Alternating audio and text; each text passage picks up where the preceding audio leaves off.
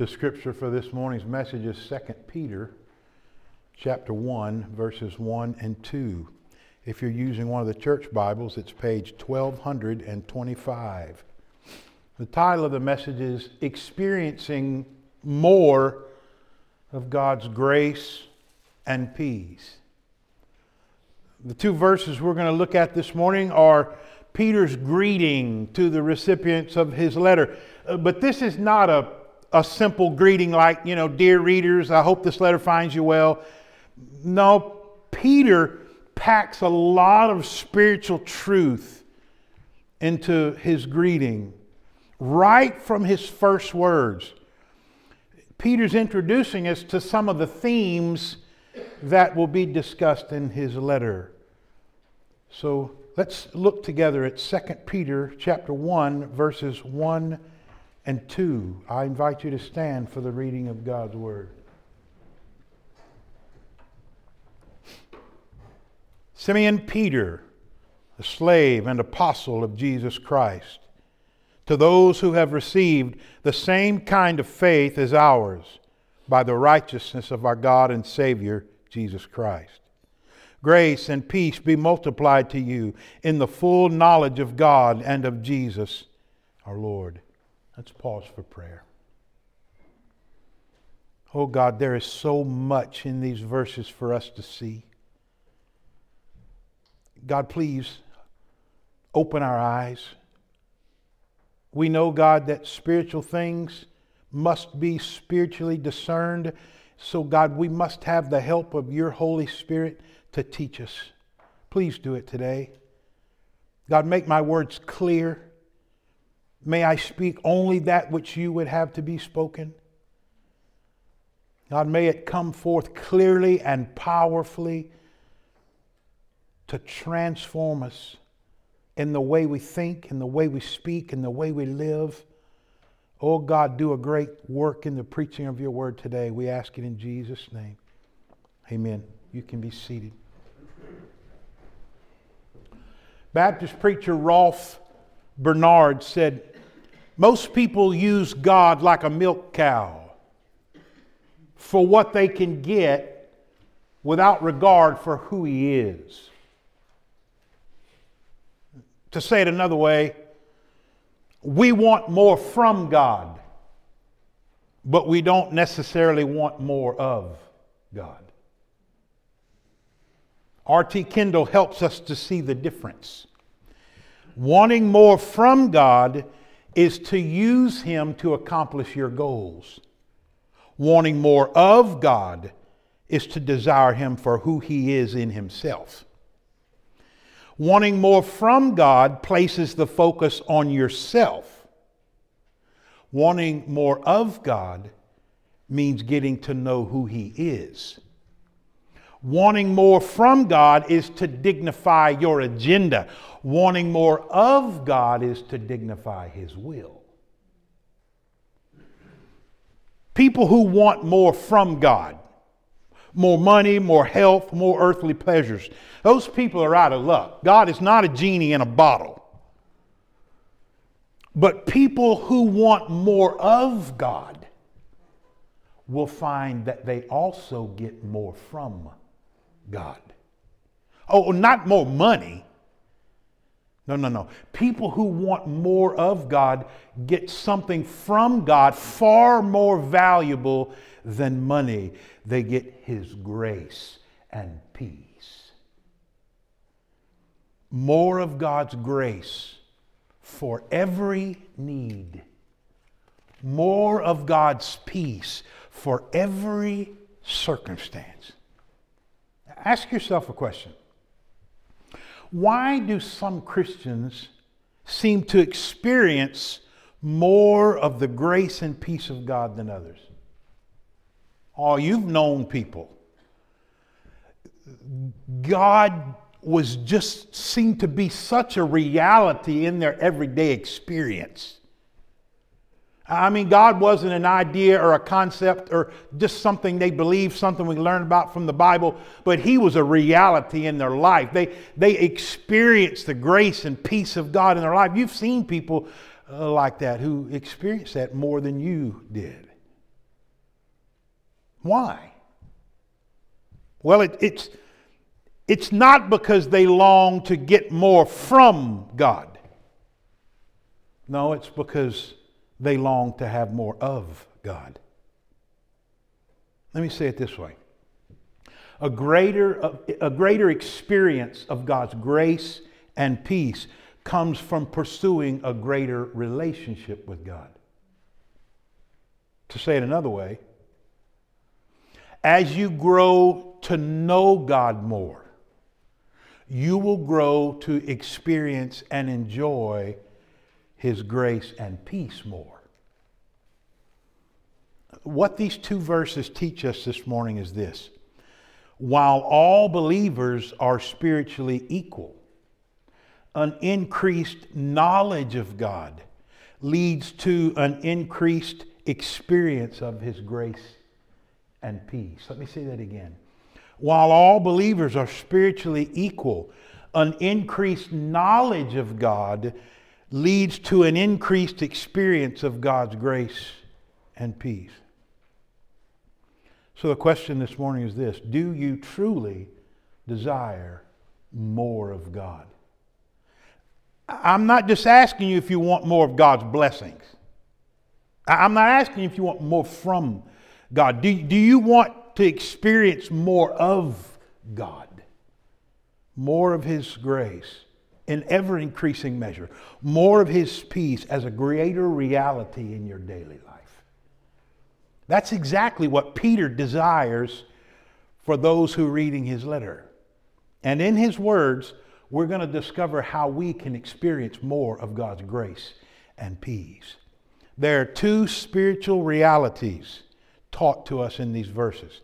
We see the first one in verse number one, and here it is All believers are spiritually equal before God. Now, let me make sure you don't misunderstand me. I don't mean all believers are at the same level of spiritual maturity. Obviously, we know that's not true. Some Christians are far more mature spiritually than others. What I mean when I say all believers are spiritually equal before God is spiritually, all believers have the same standing with God. You'll understand more as we go along. Peter begins his letter by introducing himself a slave and an apostle of Jesus Christ. When Peter calls himself a slave, what he's saying is he is totally owned by and devoted to Jesus. Now, we may think of slave as a demeaning title. It's not. People in the Old Testament, like Moses and Samuel and David, were referred to by the same title. What it means is Peter's saying, I'm not acting on my own behalf. I am owned by and serving the purpose of my master Jesus. And, and when he calls himself an apostle, what that means is Peter was specifically chosen and appointed by Jesus himself. All of the apostles, there were only a limited number, and they were called apostles because Jesus himself specifically appointed them. What Peter's doing here, he's establishing his authority.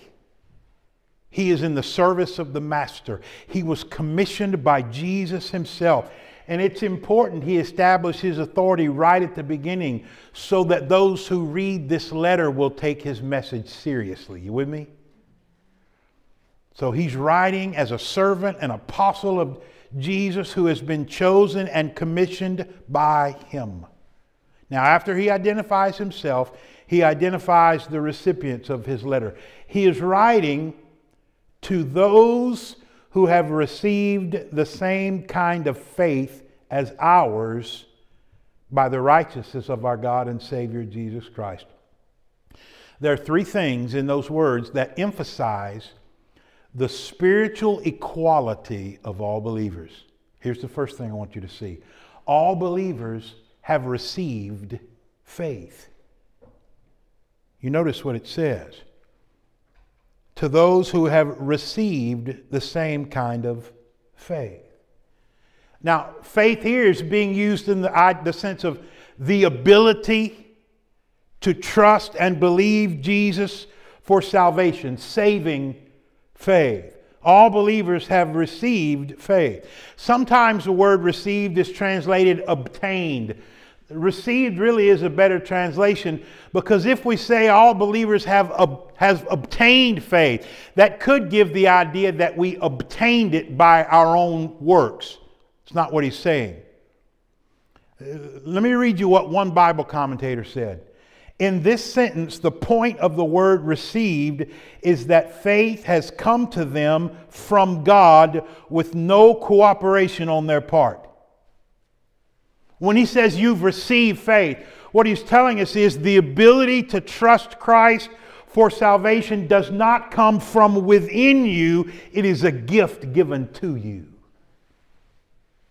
Philippians 1:29 For to you it has been granted for Christ's sake not only to believe in him but to suffer for his sake. Did you catch that? He says to the Christians in Philippi, To you it has been granted to believe in Jesus.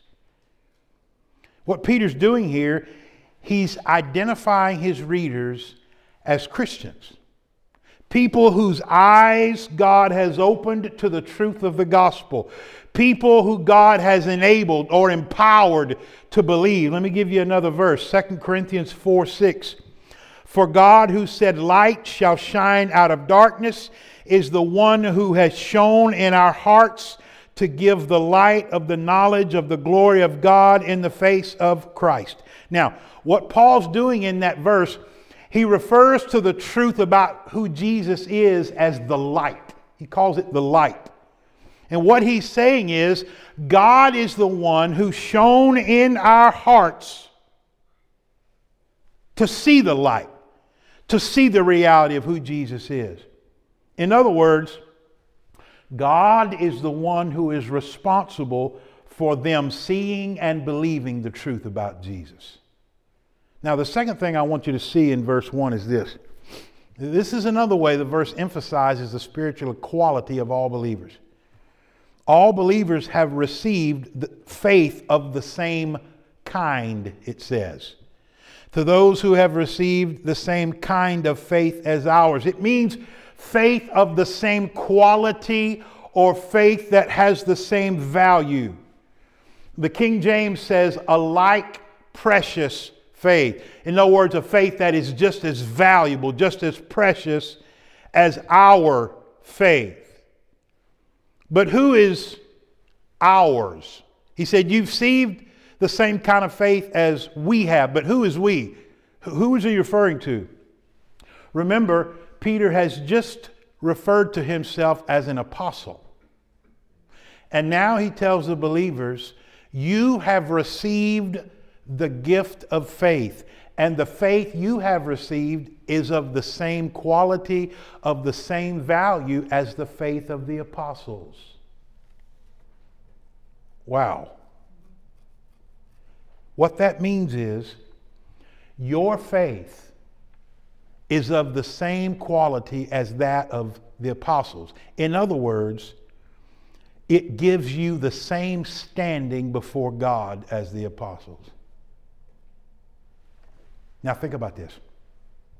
The gift of faith that you've been given is the exact same gift that was given to the apostle Peter. You with me? God enabled Peter to believe in Jesus the same way he did you. He gave Peter the gift of faith the same way he's given you. And because the gift of faith that he gave the apostles is the same gift he gave to you and I, our faith accomplishes no less for us than Peter's faith did for him. Are you with me? It's the same gift, it's the same faith. It accomplishes the same thing. The third thing in verse 1 that emphasizes the spiritual equality of all believers is the reality that all believers have received the gift of faith by the righteousness of Jesus. Notice how verse 1 ends.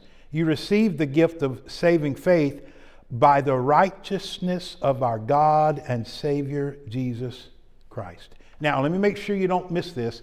It's not by the righteousness of our God and our Savior Jesus Christ, referring to two separate people. No, it's our God and Savior Jesus Christ. Here, Peter is calling Jesus God and Savior. In other words, you've been given the gift of faith based on the righteousness of Christ. Here's the point anyone who has received the gift of salvation by faith in Jesus Christ received it as a result of the righteousness of Christ. Why is it that you and I can be given salvation as a gift?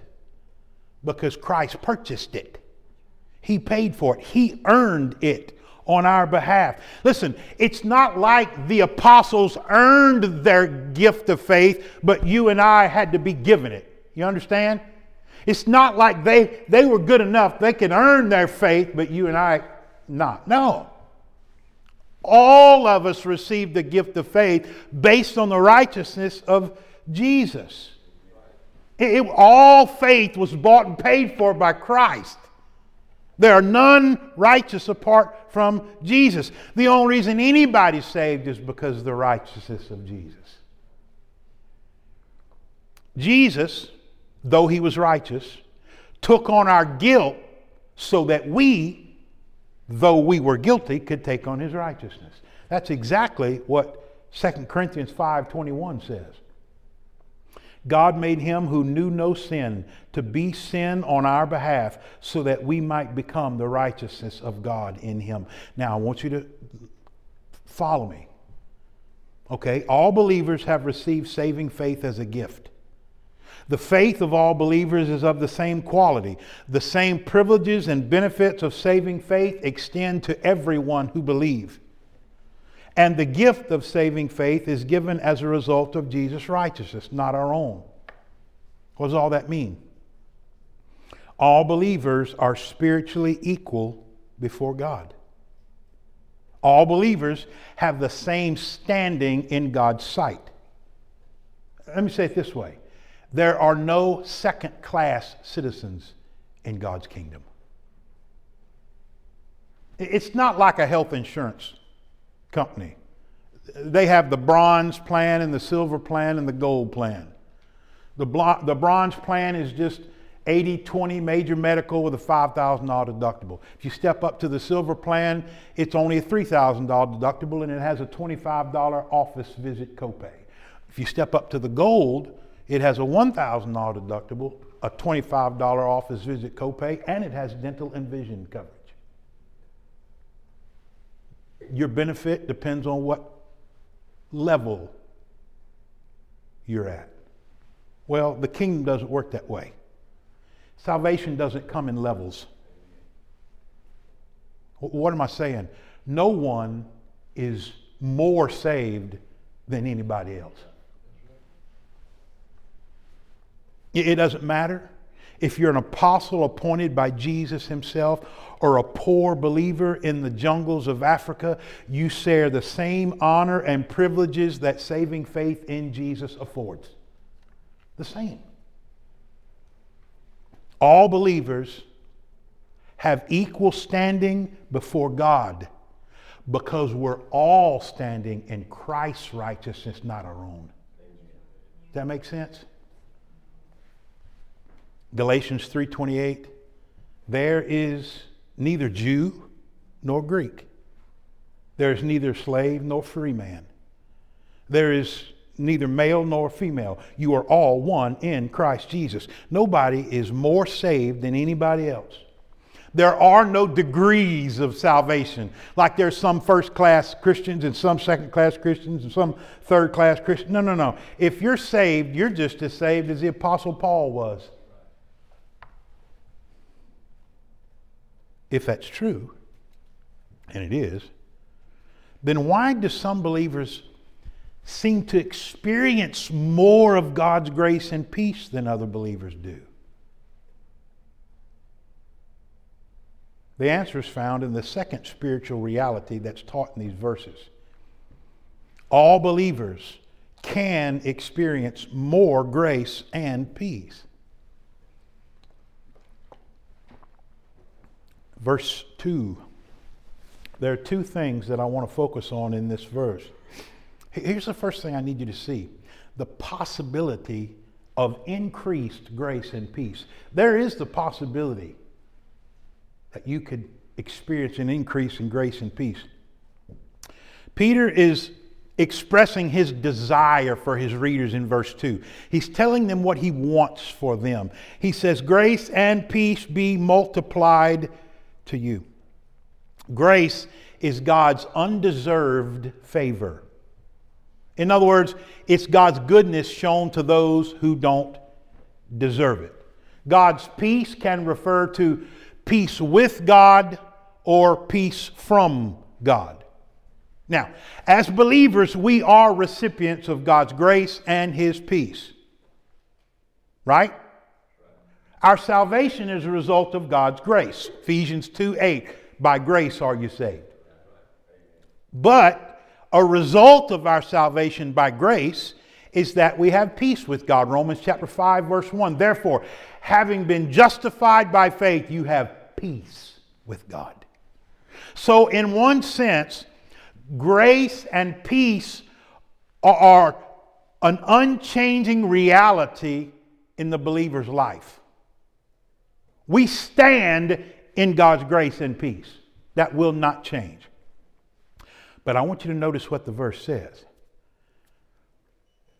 Peter speaks of grace and peace being multiplied.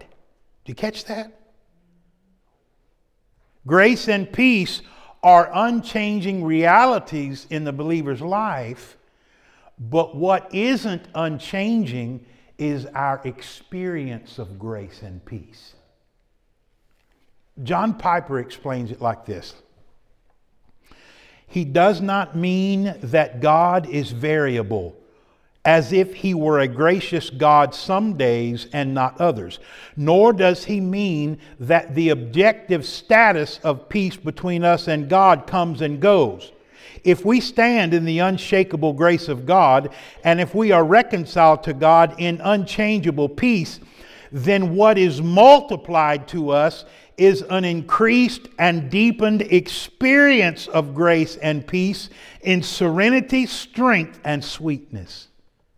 In other words, you stand in the grace and peace of God. That doesn't change.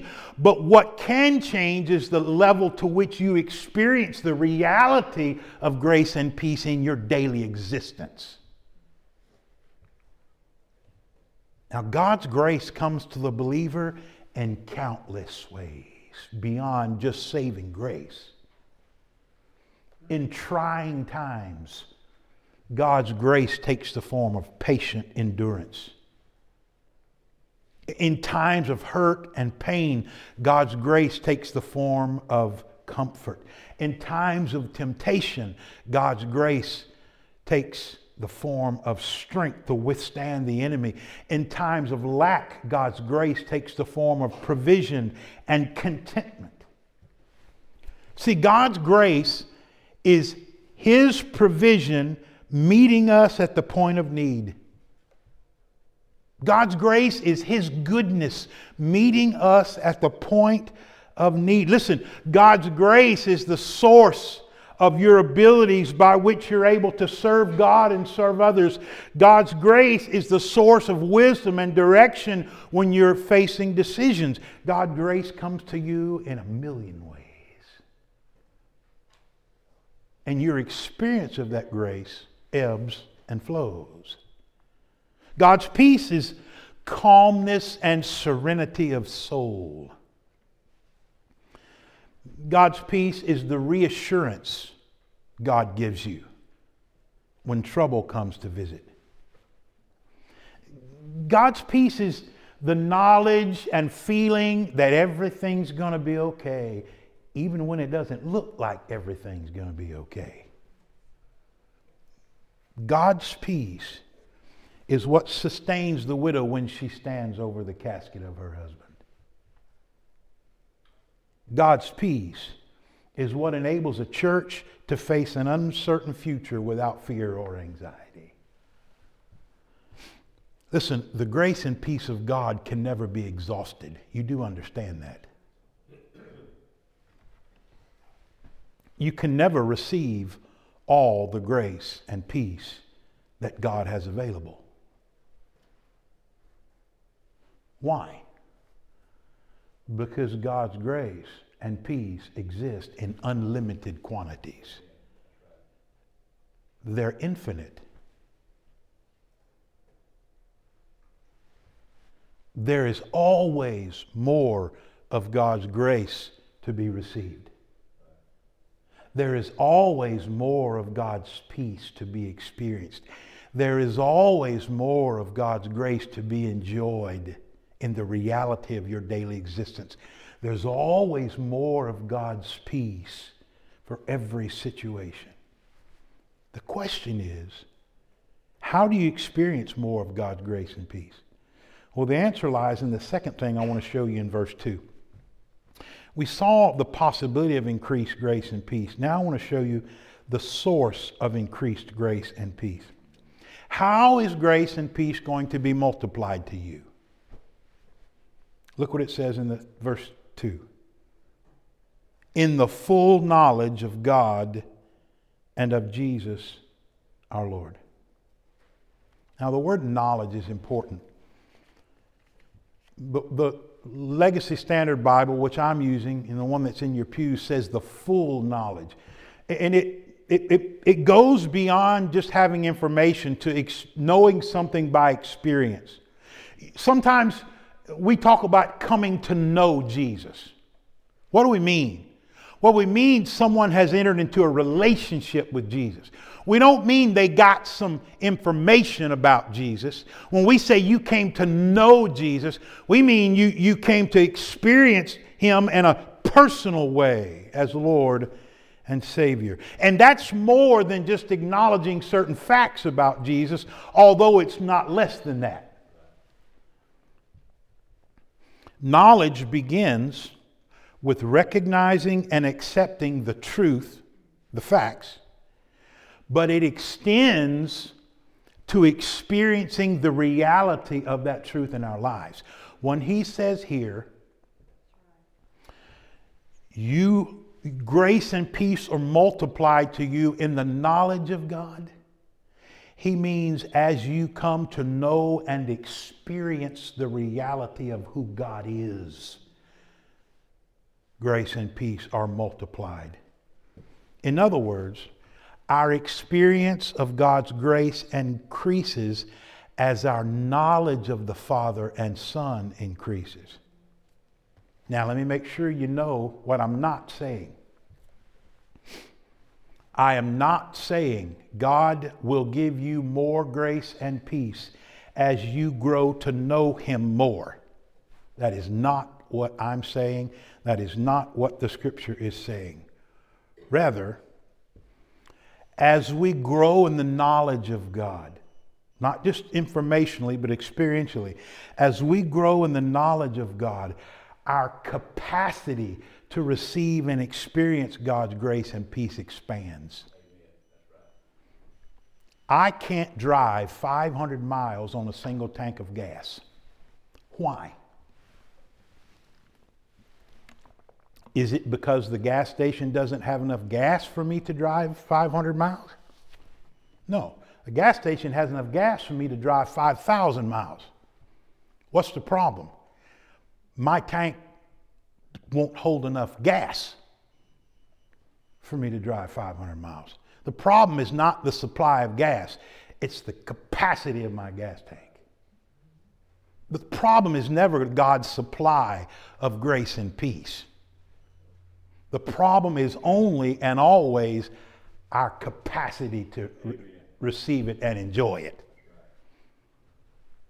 Problem is not that God doesn't have more grace and peace to fill you. The problem is your cup's too small.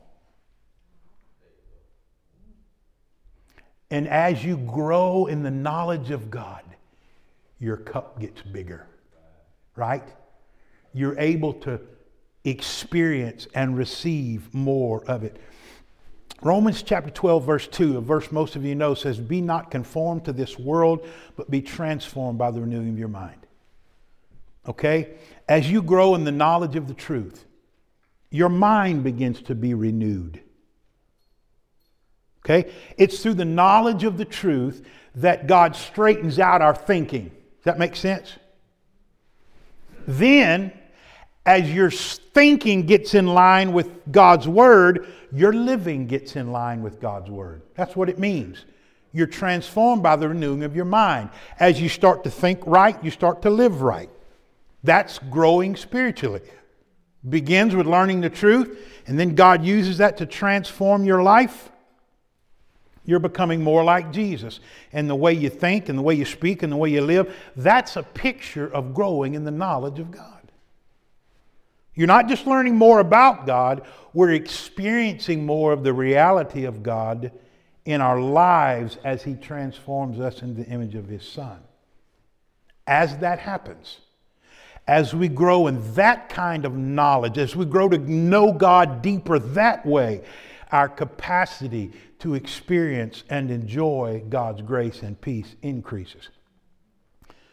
No one who has ever walked the earth has enjoyed more of the grace and peace of God than Jesus did. He was at one with God at all times. What I'm telling you is this the more you come to know Jesus, the more you will experience God's grace the way He did. The more you come to know Jesus, the more you will experience the peace of God the way He did. When I was younger, I did not like classical music. I'd make fun of those opera singers. You know, the, the big fat guys with the Viking helmet, Figaro. I, you know, you'd mock that kind of. I had absolutely no appreciation whatsoever for classical music. But when I got older, I started to sing some myself. As I grew as a singer, I recognized the abilities and limitations of my own singing voice. And the more I realized that, the more I recognized the incredible talent of classically trained singers like my favorite Andrea Bocelli. The more I learned about music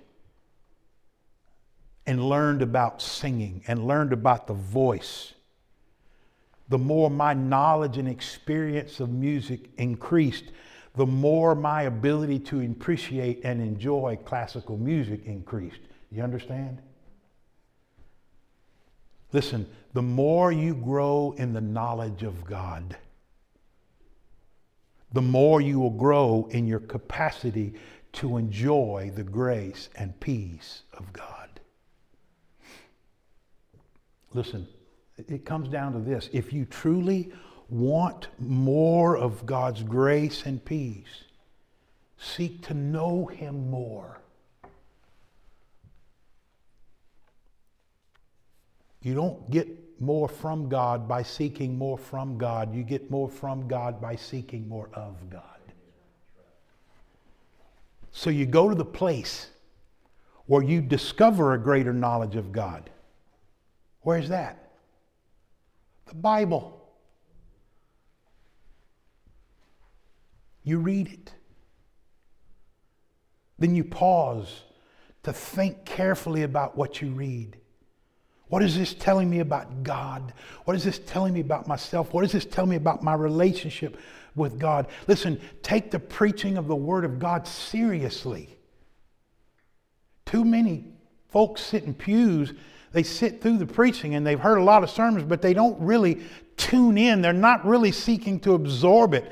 They're just going through the motions. Listen, when you come, absorb the truth of God you're being taught and go home and meditate on it and pray that what you're learning will transform you, will become a reality in your experience. And as that happens, as more of your own time in the Word, as more of sitting under the preaching of the Word, as more of the knowledge of God begins to get in you, the more God will use that to transform you, the more you'll grow in the experience of God. And as that happens, you'll discover that your ability to experience and enjoy the grace and peace of God has expanded. Why do some Christians experience more of God's grace and peace than others? It's not because they have a higher standing with God. We're all spiritually equal with God. They have a deeper experience of God's grace and peace because they have a deeper knowledge of God. They experience the grace and peace of God in a way you don't because they have a knowledge of God that you don't. While all believers are spiritually equal, an increased knowledge of God leads to an increased experience of His grace and peace. Listen, God has more grace than you can possibly receive. There's more grace to strengthen you in the face of temptation. There's more grace to equip you to serve meaningfully in the kingdom of God. There's more grace to help kill the sin in your life. There's more grace to help you navigate all the decisions you have to make in life. Listen, there's more grace to meet you at the point of your need. And God has more peace than you could possibly receive. There's more peace to quieten your heart in the face of turmoil at home or at work. There's more peace to calm your soul in a world that is consumed by conflict. There's more peace to reassure you in the face of an uncertain future. There's more peace for every circumstance. Would you like to experience more of God's grace and peace this year? You can. You can. All you have to do to enjoy God more is know God more. Bow your heads.